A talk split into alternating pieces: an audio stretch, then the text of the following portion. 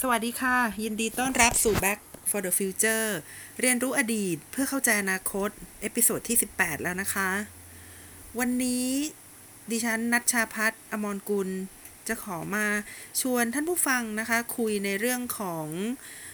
โควิด -19 นะคะ Same Crisis New Policy ค่ะ วันนี้นะคะ Back for the Future เราก็จะมาชวนย้อนหลังกันดูว่าเราจะเทียบเรื่องของโควิด -19 กับอะไรดีนะคะ วันนี้ดิฉันก็ยกตัวอย่าง 2 เหตุการณ์นะคะ ที่คนเขาก็มักจะเทียบ ให้เห็นนะคะว่าอ่ามันคือมันอาจจะมีบางเรื่องที่คือว่าคล้าย ๆกันนะคะ อาจจะมีบางเรื่องที่แตกต่างกันไปก็ได้ วันนี้ก็จะมาวิเคราะห์ให้ฟังนะคะเอ่อ รากฏการแรกนะคะก็เป็นเรื่องของโรคระบาดเหมือนกัน ก็คือเรื่องของ Spanish flu นะคะ โรคระบาดสเปนนะคะไข้หวัดสเปนที่เคยระบาดอยู่ในโลก ในช่วงปีคศ 1918 ถึง 1919 นะคะ ในช่วงพีคๆนั่นแหละค่ะ ก็จะระบาดอยู่ประมาณ 2 ปีเศษๆนะคะ เกือบ 3 ปีแล้วโรคนี้ก็หายไปเองนะคะ ส่วนปรากฏการณ์ที่2นะคะที่จะมาหยิบมาเล่าให้ฟังก็คือในเรื่องของสงครามโลกครั้งที่2ค่ะ แต่ว่ามีหลายคนนะคะ พยายามที่จะเปรียบเทียบเหตุการณ์นี้เข้ากับ Great Depression นะคะ แต่ดิฉันคิดว่าก็หนึ่งก็คือไม่มีอะไรถูกไม่มีอะไรผิดนะคะ เพราะว่าอันนี้เป็น อาจจะเป็นคริสิสอีกครั้งหนึ่งที่เกิดขึ้นในโลกนะคะ ก็เป็นบอกแล้วว่ามันเป็นเซมคริสิสนะคะ คือเป็นวิกฤตนั่นแหละ มันก็คือวิกฤตนะคะ แต่ว่าครั้งนี้เนี่ย มันจะมีสิ่งที่แตกต่างกันไปนะคะ ก็คือในเรื่องของนโยบาย เพราะว่าอดีตเนี่ย ไม่ว่าจะเป็น Spanish flu นะคะ หรือว่าสงครามโลกครั้งที่สองเนี่ย เราไม่เคยให้คนหยุดอยู่บ้านนะคะ หรือหรือว่าถ้าเกิดใครที่อ่านเรื่องของ Great Depression ก็ตามทีเนี่ย เราไม่ได้ให้คนหยุดอยู่บ้านนะคะ แต่ว่างานเนี้ยก็คือพยายามที่จะตัดตอนการแพร่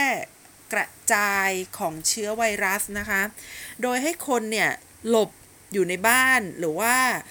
อาออกไปทำกิจกรรมให้น้อยที่สุด แล้วก็พยายามที่จะมี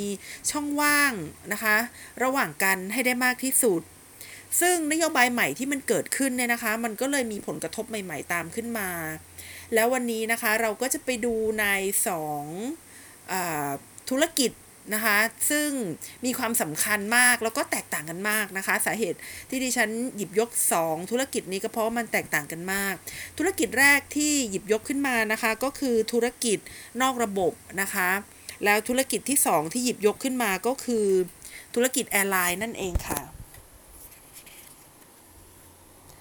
ค่ะก็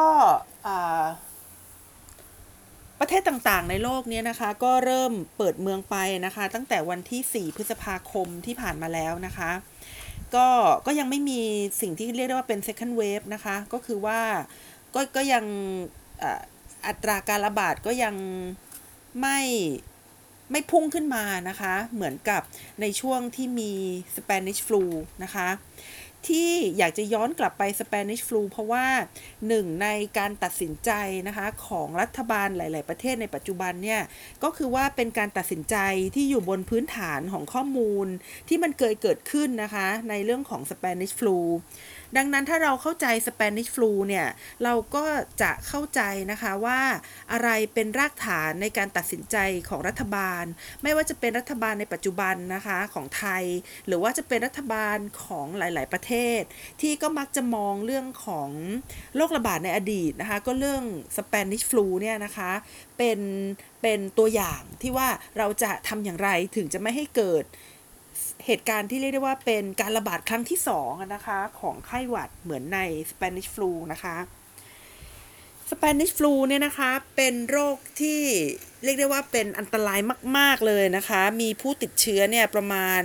500 ล้านคนนะคะ แล้วก็เสียชีวิตเนี่ย 20-50 ล้านคน ซึ่งก็เรียกได้ว่าเสียชีวิตนะคะมากกว่าคนที่เสียชีวิตจากสงครามนะคะโรคครั้งที่หนึ่งเนี่ยไม่ว่าจะเป็นทั้งทหารแล้วก็ประชาชนก็ตามนะคะ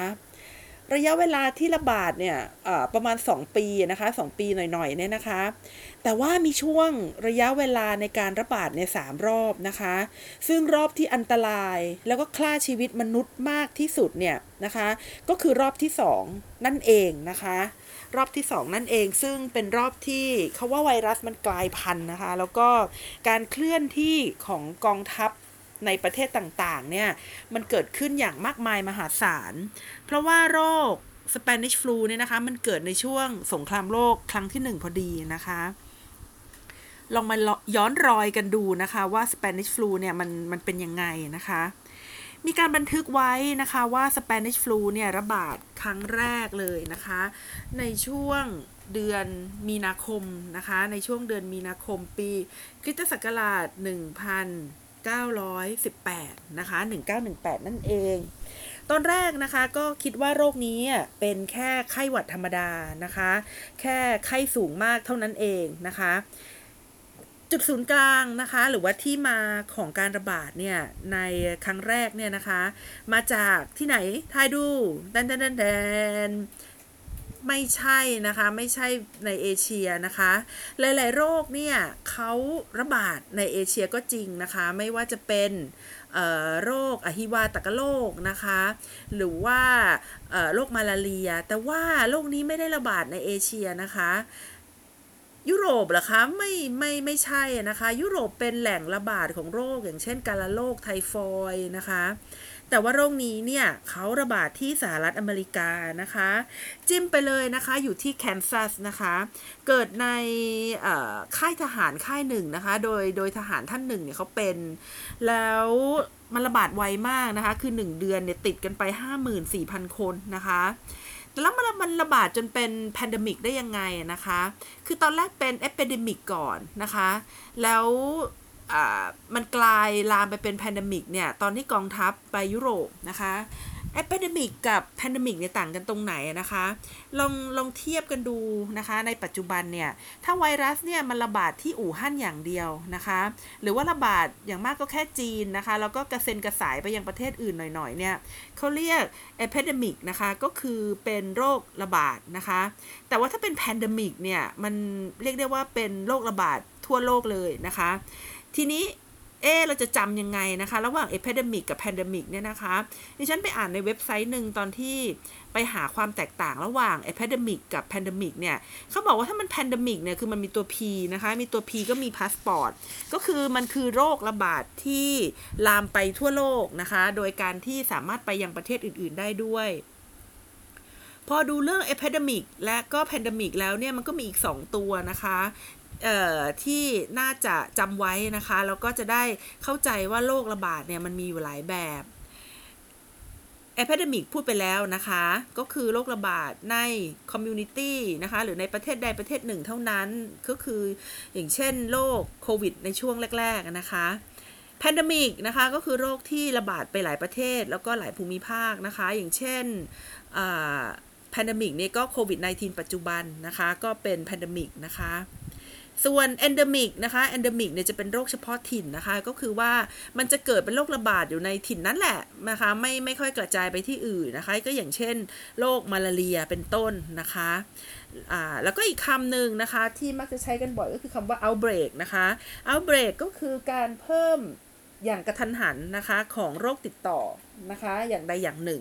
นะคะมันก็จะมีอยู่ 4 ตัวที่มีความแตกต่างกัน ทีนี้ไข้หวัดสเปนเนี่ยมันจาก endemic มันเป็น pandemic ได้ยังไงนะคะ อย่างที่ได้บอกไว้แล้วสักครู่นี้นะคะว่าคนที่ติดเป็นคนแรกเนี่ยเป็นทหารนะคะ อยู่ในกองทัพอเมริกาอยู่ที่แคนซัสนะคะ แล้วมันเป็นช่วงสงคราม ช่วงสงครามสิ่งที่เกิดขึ้นก็คือการเคลื่อนย้ายของกองทัพนะคะจำนวนมหาศาลค่ะ โรคนี้เกิดขึ้นครั้งแรกในเดือนมีนานะคะ แล้วเดือนเมษาถึงพฤษภาเนี่ย กองทัพของสหรัฐอเมริกานะคะ ก็เคลื่อนย้ายไปยังประเทศต่างๆนะคะ ที่เป็นเอ่อประเทศที่เขา เคลื่อนย้ายกองทัพไป ไม่ว่าจะไปทำสงครามก็ดีนะคะ หรือว่าไปรวมกับพันธมิตรของเขาก็ดีนะคะเขาก็ไปสเปนนะคะ ไปฝรั่งเศสไปอังกฤษนะคะ แล้วก็ไปอิตาลีแต่ตอนนั้นสเปนเนี่ยเขาเขาถือว่าเขาเป็นกลางนะคะเขาไม่ได้ประกาศสงครามกับใครนะคะ ที่โดนหนักๆเนี่ยก็คือประเทศที่เขาเข้าไปอยู่ด้วยก็คือฝรั่งเศสนั่นเองนะคะ เพราะว่าก็น่าจะไปแชร์เอ่อฟ a ซิลิตี้เดียวกันนะคะ เพราะว่าตอนแรกก็เข้าไปเป็น เพื่อนนะคะเพื่อนเป็นพันธมิตรร่วมกันเนี่ยนะคะ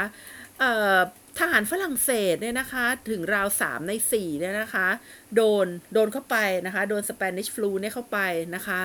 แต่ว่าการระบาดรอบแรกก็คือช่วงเดือนเมษาถึงพฤษภาเนี่ย มันไม่เป็นอะไรมากนะคะ ก็คือเป็นไข้นะคะ แล้วก็ ก็หายเองนะคะ ภายในระยะเวลาไม่นานประมาณ 3-4 วันนะคะ แล้วก็เสียชีวิตจำนวนน้อยมากนะคะ ประมาณประมาณเหมือนฟลูธรรมดานะคะ ทีนี้ทำไมถึงเรียกว่าไข้หวัดสเปนนะคะ ก็คือว่าตอนนั้นเนี่ยสเปนเนี่ยนะคะไม่ได้ประกาศสงครามกับใครนะคะ เมื่อไม่ได้ประกาศสงครามก็เลยไม่มีกฎหมายที่จะมาปิดกั้นนะคะ การเสนอข่าวของสื่อมวลชนนะคะ เพราะฉะนั้นหนังสือพิมพ์ในสเปนเนี่ยจึงเป็นหนังสือพิมพ์แรกนะคะ ที่ออกข่าวเรื่องไข้หวัดใหญ่ตัวนี้นะคะเอ่อเขาก็เลยเรียกว่าเป็น Spanish flu ไปโดยปริยายนะคะ ที่ประเทศอื่นๆเขาไม่ให้ออกข่าวเพราะเขากลัวว่าถ้าเกิดคน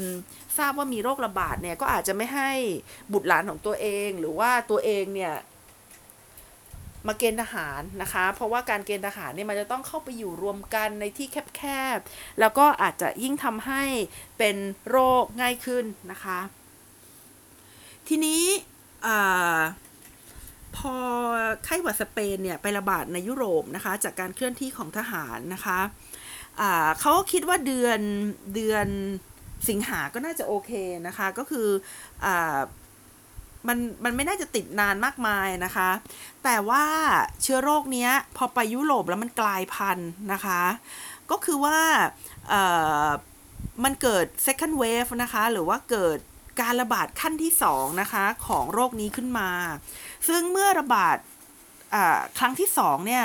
ผู้คนเสียชีวิตเยอะมากนะคะ อย่างเช่นในสหรัฐอเมริกาประเทศเดียวเนี่ยนะคะ ในเดือนตุลาคมเนี่ย ผู้คนนะเสียชีวิตไปเกือบ2 0 0 0 0 0คนเลยนะคะทำไมถึงเป็นอย่างนั้นนะคะ ประการแรกก็คือว่า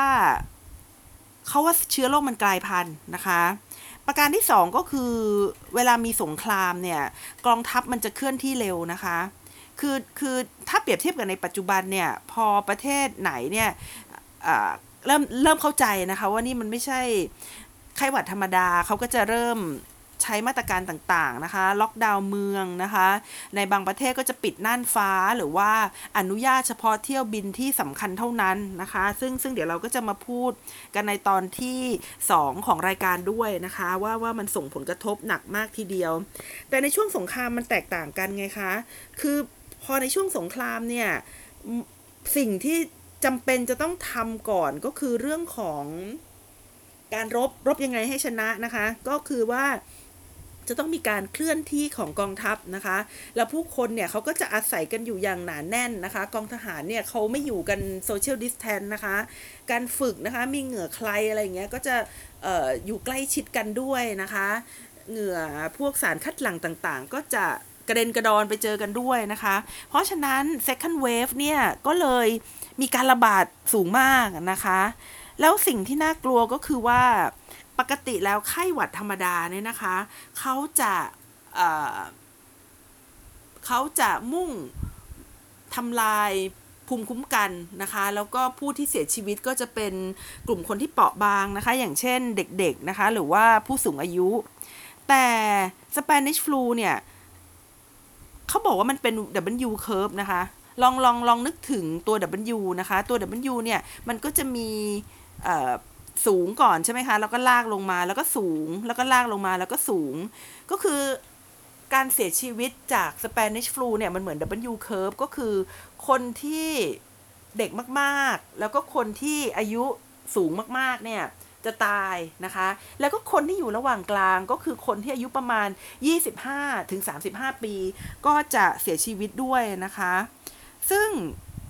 ต่อมาจากนั้นนะคะหลายปีเนี่ยนักวิทยาศาสตร์ก็ได้ค้นพบว่านะคะสเปนิชฟลูเนี่ยมันมีมันมีความสามารถที่ร้ายกาจมากนะคะ ก็คือว่าเมื่อมันเข้าไปในร่างกายคนเราแล้วนะคะร่างกายคนเราเนี่ยนะคะก็จะส่งข้อความไปรักษาตัวเองนะคะ แต่ว่าระบบอิมมูนซิสเต็มหรือว่าระบบภูมิคุ้มกันของเราเนี่ย ทำงานดีเกินไปนะคะแบบ overreact นะคะ ร่างกายก็เลยมีสารชนิดหนึ่งนะคะ มากเกินไปที่เขาเรียกว่าไคโตไคน์เนี่ยนะคะทำให้น้ำท่วมปอดนะคะ แล้วก็เสียชีวิตไปในที่สุด ซึ่งเราก็สามารถพูดได้เลยนะคะว่าสงครามเนี่ยนะคะ มันทำให้จำนวนคนตาย จากไข้หวัดสเปนนะคะ สูงกว่าที่เป็นสงครามทำให้จำนวนผู้ติดเชื้อในไข้หวัดสเปนสูงกว่าความเป็นจริงนะคะ เพราะฉะนั้นถ้าเปรียบเทียบ 2 เหตุการณ์เนี่ย ก็คือว่าเมื่อมีโควิดนะคะ รัฐบาลเข้าไป interve เอ่อ intervene โดยการที่ให้ล็อกดาวน์ปิดน่านฟ้าทำอะไรต่างๆ นานา แต่ว่าใน ไข้หวัดสเปน รัฐบาลเข้าไปอินเทอร์วีนที่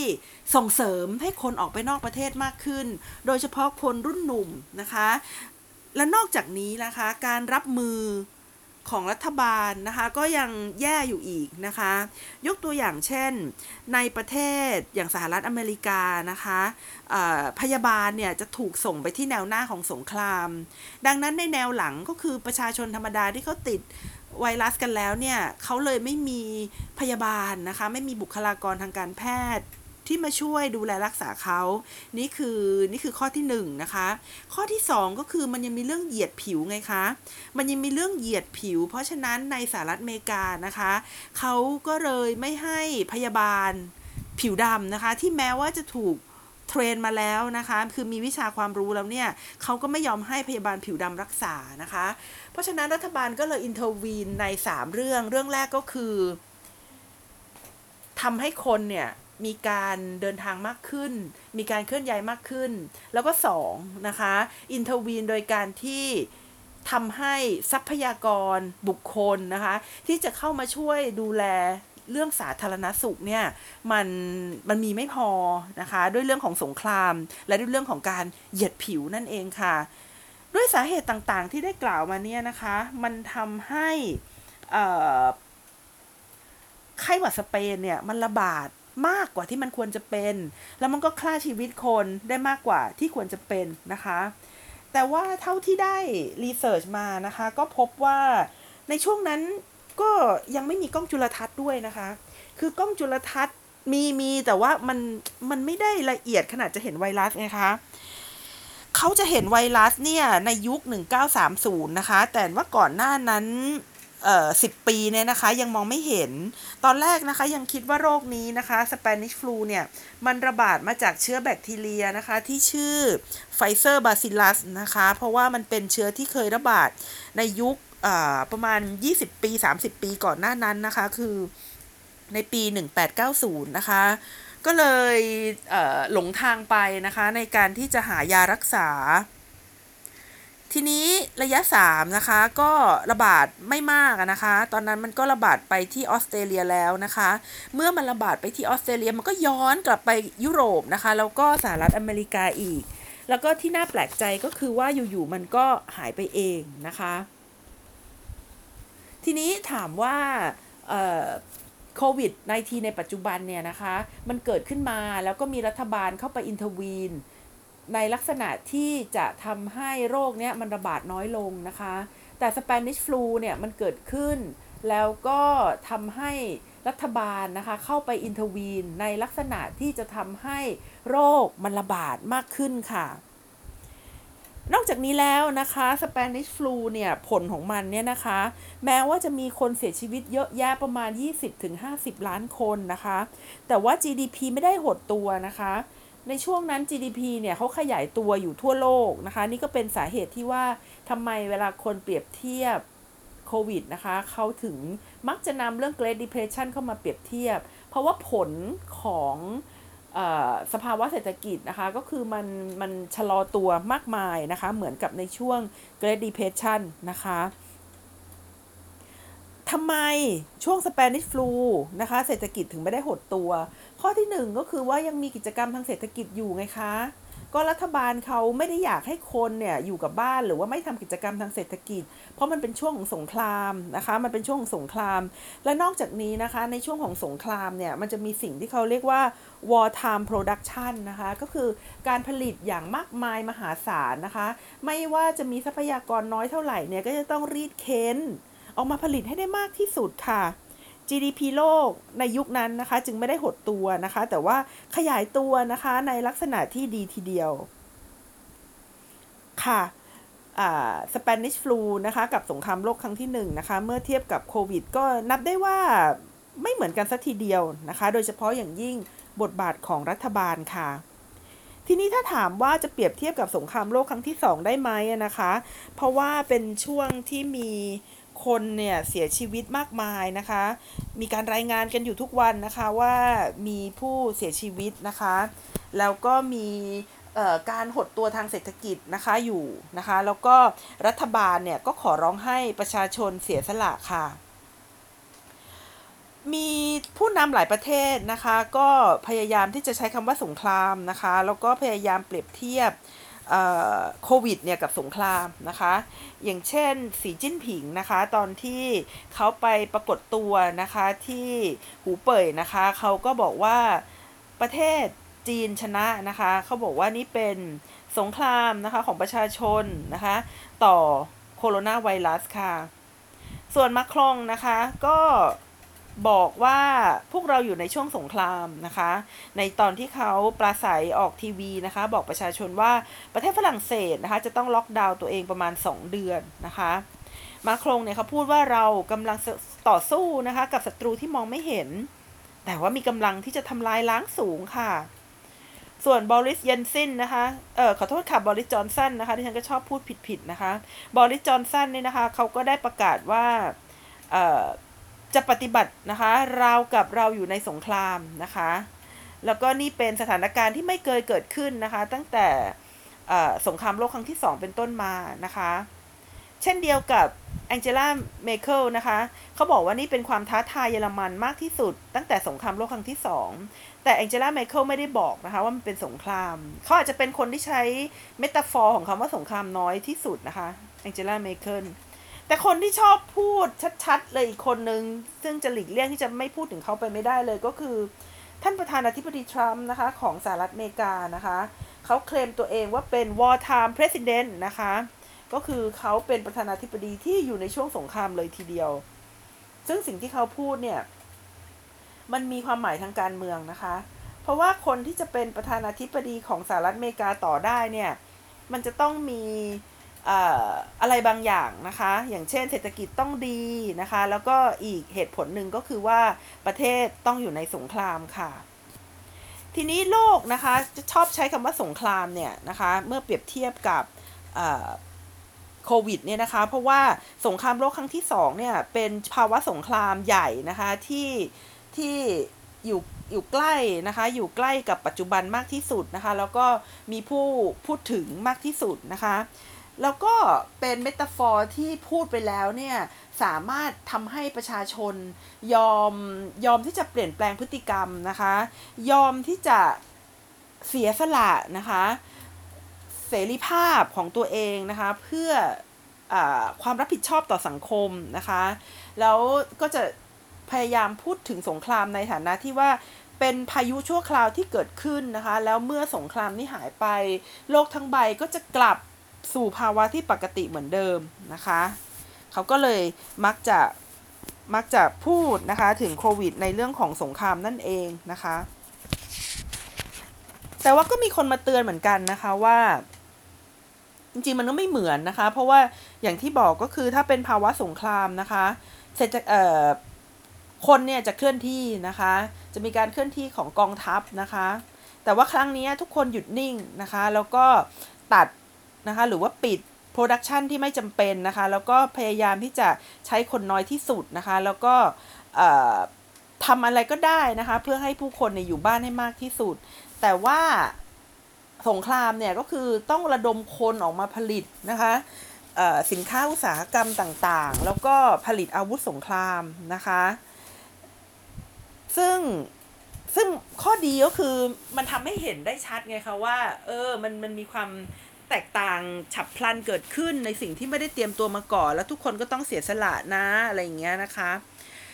แต่ว่าข้อเสียอย่างหนึ่งที่เราพบนะคะ ในปลายเดือนมีนาคมที่ผ่านมาก็คือว่ามันทำให้เกิดพฤติกรรมที่ไม่มีเหตุผลนะคะ อย่างเช่น การแห่กันไปกักตุนข้าวของนะคะ ซึ่งพี่น้องได้รับประทานของที่กักตุนกันหมดหรือยังคะ นี่ก็น่าสนใจนะคะ จะเรียกอะไรก็ได้นะคะ จะเรียกสงครามก็ได้ หรือว่าจะไม่เรียกก็ได้นะคะ แต่ว่าก็ต้องระวังนะคะว่าไม่แพนิคมากเกินไปนะคะ สิ่งนี้ก็เป็นสิ่งที่สำคัญนะคะ แล้วก็อีกอย่างหนึ่งนะคะที่ที่ฉันคิดว่าโควิด ครั้งนี้เนี่ยทำให้เราเห็นสิ่งที่เรียกว่าเป็นความสามารถของรัฐนะคะ state capacity เพราะว่า เราจะเห็นว่าประเทศอย่างประเทศจีนเนี่ยนะคะ เขาสามารถปิดเมืองที่มีผู้คนอาศัยอยู่เยอะมากนะคะ หลายสิบล้านคนเนี่ยได้นะคะ ปิดมณฑลทั้งมณฑลเนี่ยได้ แล้วเขาก็ยังสามารถเนี่ยนะคะ ดูแลคนให้อาหารนะคะ ให้ข้าวนะคะ ให้การดูแลทางการแพทย์นะคะ ซึ่งการปิดเมืองเนี่ยมันจะต้อง subsidy มากนะคะ มันมันไม่ใช่เรื่องง่าย ๆนะคะ เพราะว่ามันจะมีคนตกงานเนี่ยเยอะมากนะคะนี่ก็เป็นเรื่องที่ทำให้เราเห็น state capacity ของจีนนะคะของอเมริกาแหมเดี๋ยวจะหาว่าไม่ได้ดูอเมริกานะคะ อเมริกานะคะก็ ก็เป็นปรากฏการณ์ที่แปลกใจอยู่ทีเดียวนะคะ ก็คือเออเราก็ คือคือจริง ๆ แล้วเราเห็นคนออกมาโวยวายกันอยู่นั่นแหละว่าเออเปิดเมืองได้แล้วอะไรเงี้ยนะคะ แต่สิ่งที่สหรัฐอเมริกาเขาทำแล้วมันน่าสนใจก็คือว่าทำไมหุ้นยังดีอยู่นะคะทำไมตลาดหุ้นยังดีอยู่ที่สหรัฐอเมริกาทำไมเวลามีล็อกดาวน์อะไรอย่างเนี้ย มันควรจะมีผลกระทบมากกว่านี้นะคะ แต่ว่ามันก็ไม่ได้แย่อะไรนักหนานะคะ ก็ต้องบอกเลยว่ามันมีหลายปัจจัยนะคะ ปัจจัยแรกก็คงจะต้องบอกว่า ก่อนที่จะมีโควิดเนี่ยนะคะเขามีอัตราการว่างงานต่ำที่สุดในประเทศตั้งแต่ยุค 1960 เป็นต้นมานะคะ คือคือทรัมป์เขาก็ทำได้ดีในระดับหนึ่งนะคะ ก่อนที่จะมีโควิดสองนะคะก็คือเมื่อมี unemployment ต่ำเนี่ย จริง ๆ แล้วมันควรที่จะเพิ่มดอกเบี้ยนะคะ แต่อยู่ๆประเทศมันโดนตีด้วยโควิดนะคะทำให้อเมริกาเนี่ยเขาต้องลดดอกเบี้ยนะคะ ตอนนี้ก็ ดอกเบี้ยในอเมริกาก็ก็ก็ก็คือศูนย์นะคะ ใกล้ศูนย์นะคะ ซึ่งบวกกับเอ่อ liquidity นะคะ ที่รัฐบาลอเมริกันเนี่ยใส่ลงไปนะคะ ก็ทำให้หุ้นนะคะมันดีนะคะ ก็นับได้ว่าสหรัฐอเมริกาเนี่ยเขาได้เรียนรู้นะคะจากในอดีตที่เขาผ่านวิกฤตเศรษฐกิจหลายรอบนะคะ ไม่ว่าจะเป็นยุค Great Depression นะคะ ในยุคสงครามทั้งสองครั้งนะคะ หรือว่าในยุค อะไร Black Monday Black Tuesday Black อะไรของเขาครบทุกวันแล้วเนี่ยนะคะ เขาก็เลยรู้วิธีการนะคะในการรับมือกับตลาดหุ้นนะคะ เขามีการอัดฉีดเงินเข้าไปในระบบมากมายนะคะทำให้บริษัทหรือว่าคนที่ไม่ได้รับผลโดยตรงจากแพนดมิกนะคะพลอยโอเคไปด้วยนะคะพลอยพลอยได้น้ำไปด้วย ก็เหมือนกับการลดน้ำต้นไม้นะคะ ในวงกว้างนะคะ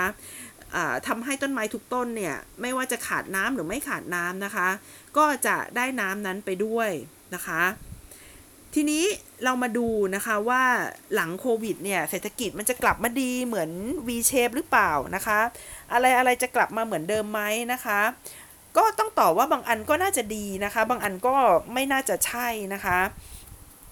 แต่สิ่งที่น่าจะ เป็นธุรกิจที่ดีทีเดียวนะคะ ในยุคหลังโควิดเนี่ยก็คือเรื่องของทนายล้มละลายนั่นเองนะคะ เพราะว่าเศรษฐกิจที่เป็น service economy ทั้งหลายนะคะ หรือว่าธุรกิจให้บริการเนี่ยนะคะ อย่างเช่นห้างร้านต่างๆ ภัตตาคารโรงหนังนะคะธุรกิจที่เป็น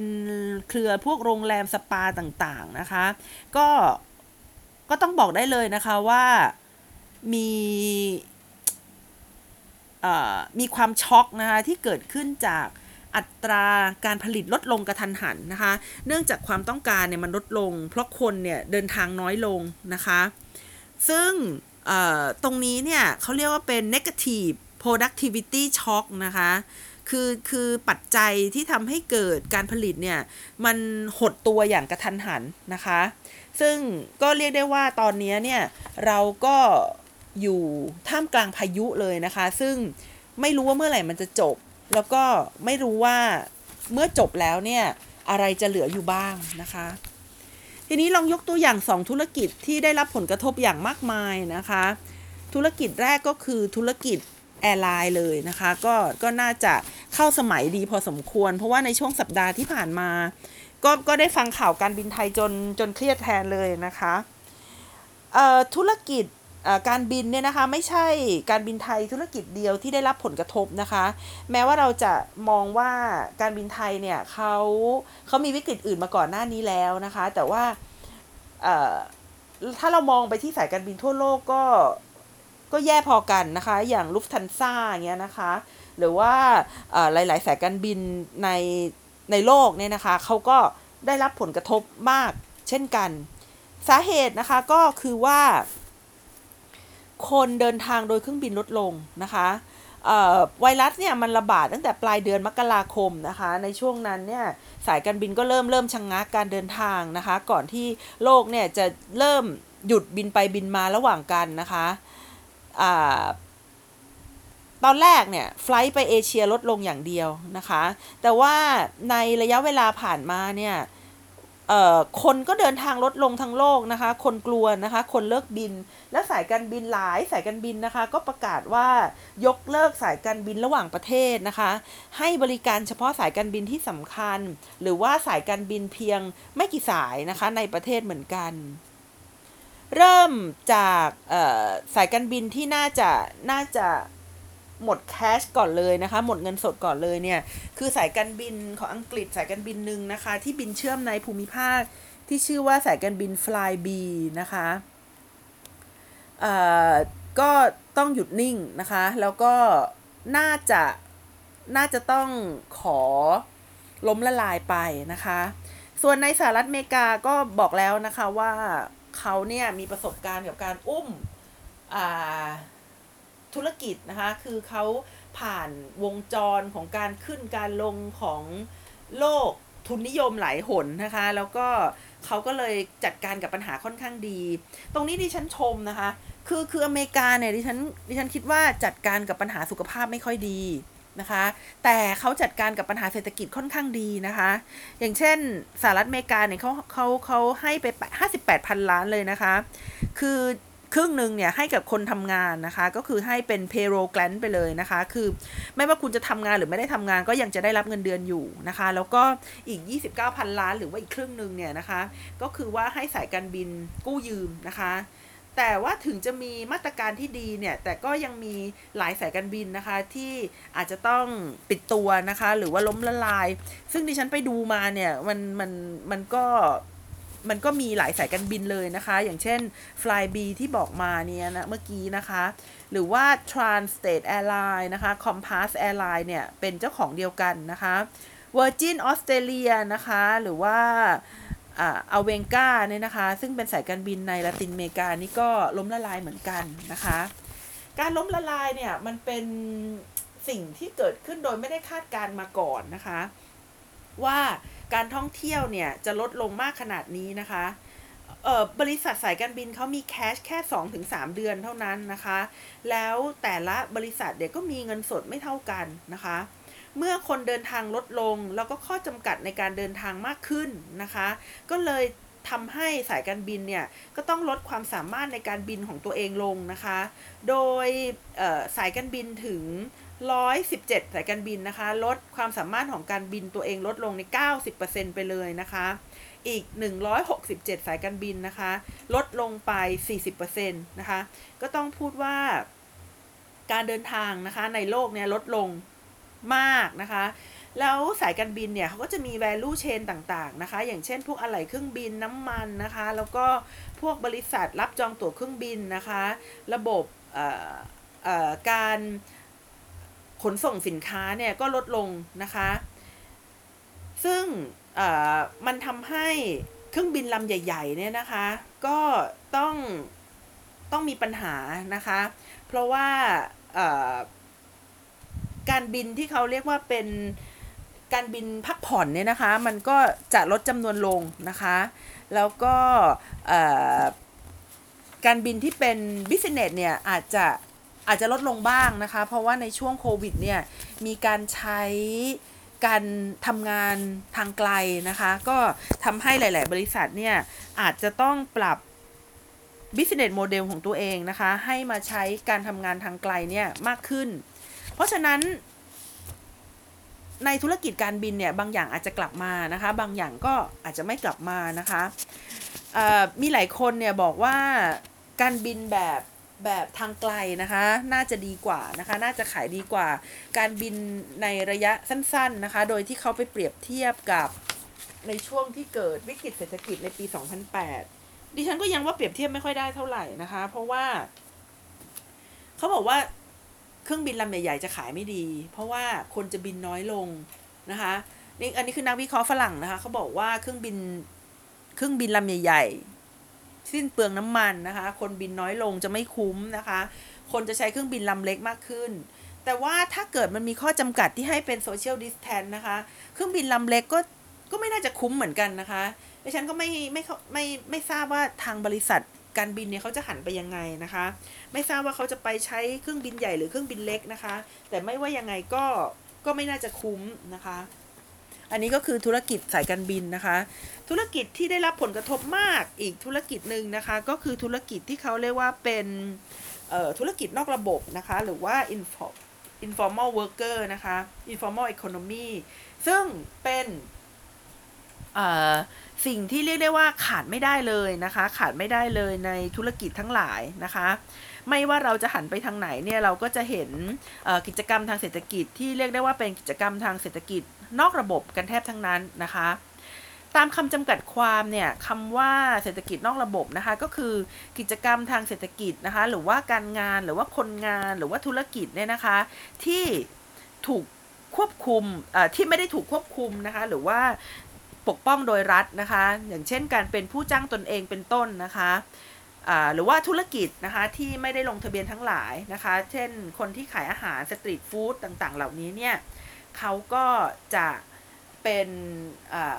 ธุรกิจนอกระบบนะคะ ซึ่งประเทศที่มีการขยายตัวทางเศรษฐกิจรวดเร็วเกินกว่าที่ธุรกิจในระบบจะสามารถดูดซับแรงงานเข้ามาได้นะคะ ก็จะเกิดธุรกิจนอกระบบเนี่ยเยอะมากนะคะ และหลังวิกฤตเศรษฐกิจในปี 2008 เป็นต้นมาเนี่ย คนที่ทำงานแบบ informal เนี่ยนะคะ ก็เพิ่มจำนวนมากขึ้นด้วย เพราะว่าต้นทุนของบริษัทไม่สูงมากนะคะ คือคือถ้าไปจ้างเข้ามาเนี่ย มันทำให้ต้องเสียค่าใช้จ่ายเยอะมากนะคะ แต่ว่าถ้าจ้างแบบชั่วคราวนะคะ หรือว่าจ้างแบบแบบนอกระบบเนี่ย หรือว่าซับซับคอนแทคออกไปนะคะ ก็จะทำให้บริหารแรงงานได้ง่ายมากขึ้น ก็คือว่าอพอเดาไม่ได้ว่า บริษัทจะดีหรือจะจะเจริญหรือจะล้มเนี่ยนะคะ แล้วไปจ้างคนเข้ามาทำงาน แล้วจะจำเป็นจะต้องเลิกจ้างเนี่ย ก็ต้องเข้ากฎหมายแรงงานนะคะ เพราะฉะนั้นวิธีการหลีกเลี่ยงกฎหมายแรงงานก็คือการจ้างคนทำงานนอกระบบแบบเนี้ยแล้วประเทศที่เขาหลับตาข้างนึงหรือว่าไม่ได้สนใจเรื่องของอสวัสดิภาพแรงงานนะคะ เขาก็จะไม่ค่อยให้ความสำคัญกับแรงงานนอกระบบนะคะ ประเทศอย่างประเทศไทยเนี่ยนะคะที่ฉันเคยอ่านในช่วงที่รัฐบาลเขาจะมีเงินให้เดือนละ 5,000 บาทนะคะ เขาบอกว่าคนทำงานในธุรกิจนอกระบบเนี่ยมีอยู่ 24 ล้านคนนะคะ อันนี้คือสถิตินะคะ แต่ว่าดิฉันตอนนั้นก็งงว่าทำไมตอนแรกรัฐบาลตั้งไว้ว่าให้ 3 ล้านคนนะคะ ซึ่งซึ่งมันเป็นตัวเลขที่ต่างกันพอสมควร แล้วพอมีคนมาลงทะเบียนเป็น 20 ล้านคนเนี่ยดิฉันเลยไม่ค่อยแปลกใจนะคะ แล้วก็เข้าใจได้ว่าทำไมคนมาลงทะเบียนเยอะขนาดนั้นนะคะ เพราะว่าประชาชนเนี่ยอยู่ในเศรษฐกิจนอกระบบนะคะมากมากถึง 24 ล้านคนนั่นเอง อีกอย่างหนึ่งที่น่าสนใจนะคะก็คือการการทำงานแบบแบบ เศรษฐกิจนอกระบบ หรือว่าเรียกได้ว่าเป็นนายจ้างตัวเองกับภาคการเกษตรเนี่ยบางทีบางทีเขาเขาจะเป็นเป็นฤดูกาลนะคะ ก็คือว่าฤดูเก็บเกี่ยวเขาก็ไปทำการเกษตร ส่วนฤดูที่ช่วงระหว่างหยุดพักรอเวลาเก็บเกี่ยว เขาก็มาประกอบอาชีพที่2นะคะ เพราะฉะนั้นธรรมชาติของแรงงานในประเทศต่างๆ เนี่ยมันแตกต่างกันนะคะ แต่สิ่งที่อยากจะหยิบยกมาคุยในวันนี้นะคะ ก็คือว่า นอกจากไวรัสเนี่ยมันทำลายธุรกิจขนาดใหญ่แล้ว มันก็ทำลายธุรกิจเล็กๆ แบบแรงงานนอกระบบนี้ด้วยนะคะ ก็คือว่าแรงงานนอกระบบเนี่ยปกติเนี่ยเขาไม่ค่อยมีสวัสดิการอะไรมากมายนะคะเขาอาจจะได้จ้างเป็นรายวันหรือว่าเซ็นสัญญาเนี่ยอย่างมากก็แค่กับบริษัทที่เป็นซับคอนแทคของบริษัทใหญ่นะคะก็ก็คือว่าเป็นคือคือคือทำงานไม่ไม่ได้ถาวรนนะคะ เอ่อด้วยวิธีการอย่างเงี้ยทำให้เขาอะเวลาเขาป่วยหรือว่าเขามีปัญหาบางอย่างในระบบสุขภาพของเขา เช่นอาจจะมีอาการ เบาหวานนะคะ ความดันหรือว่าโรคที่ไม่ติดต่อทั้งหลายเนี่ย พวกนี้ก็จะไปหาหมอไม่บ่อยนะคะ เพราะว่าเขาไม่มีสวัสดิการนะคะ หรือว่าถ้าเขาลาไปหาหมอนะคะ เขาก็จะไม่ได้ทำงานนะคะ เขาก็จะมีปัญหาไม่ได้รับเงินเดือนในวันนั้น เขาไม่ได้เป็นคนที่ จะมีรายได้ทุกวันทุกวันนะคะ แบบคนที่ทำงานในระบบนั่นเองนะคะ เพราะฉะนั้น informal worker นะคะ หรือว่าคนทำงานนอกระบบเนี่ยจึงเป็นกลุ่มคนที่ได้รับผลกระทบนะคะ จากไวรัสเนี่ยค่อนข้างมากนะคะ แล้วก็จะบอกไว้เลยว่า ถ้าวันนี้คุณยังทำงานที่บ้านหรือว่า work from home ได้นะคะ คุณเป็นคนที่โชคดีมากนะคะ คุณเป็นคนที่โชคดีมากจริง ๆ อย่าไปเบื่อนะคะ อย่าไปเบื่อว่าโอ้ยดูซีฉันต้องทำงานที่บ้านนะคะ วันวันหนึ่งกินแต่ของเบื่อเบื่อกินของกล่องเก่าๆนะคะ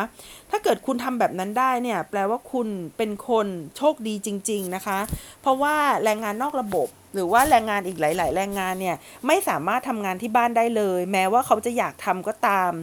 ไม่มีใครไม่รักชีวิตนะคะ แต่ถ้าเขาไม่ออกจากบ้านไปทำงาน เขาก็ไม่ได้เงินค่ะ ค่ะสำหรับวันนี้นะคะ Same Crisis New Policy นะคะก็เล่าให้ฟังนะคะว่าที่ผ่านมาเนี่ยโลกมันมันก็เคยเกิดวิกฤตหลายวิกฤตแล้วนะคะ อย่างเช่นไข้หวัดสเปน หรือว่าสงครามโลกครั้งที่ 2 แต่ว่าทั้งสองครั้งเนี่ยมีการจัดการทางนโยบายที่แตกต่างไปจาก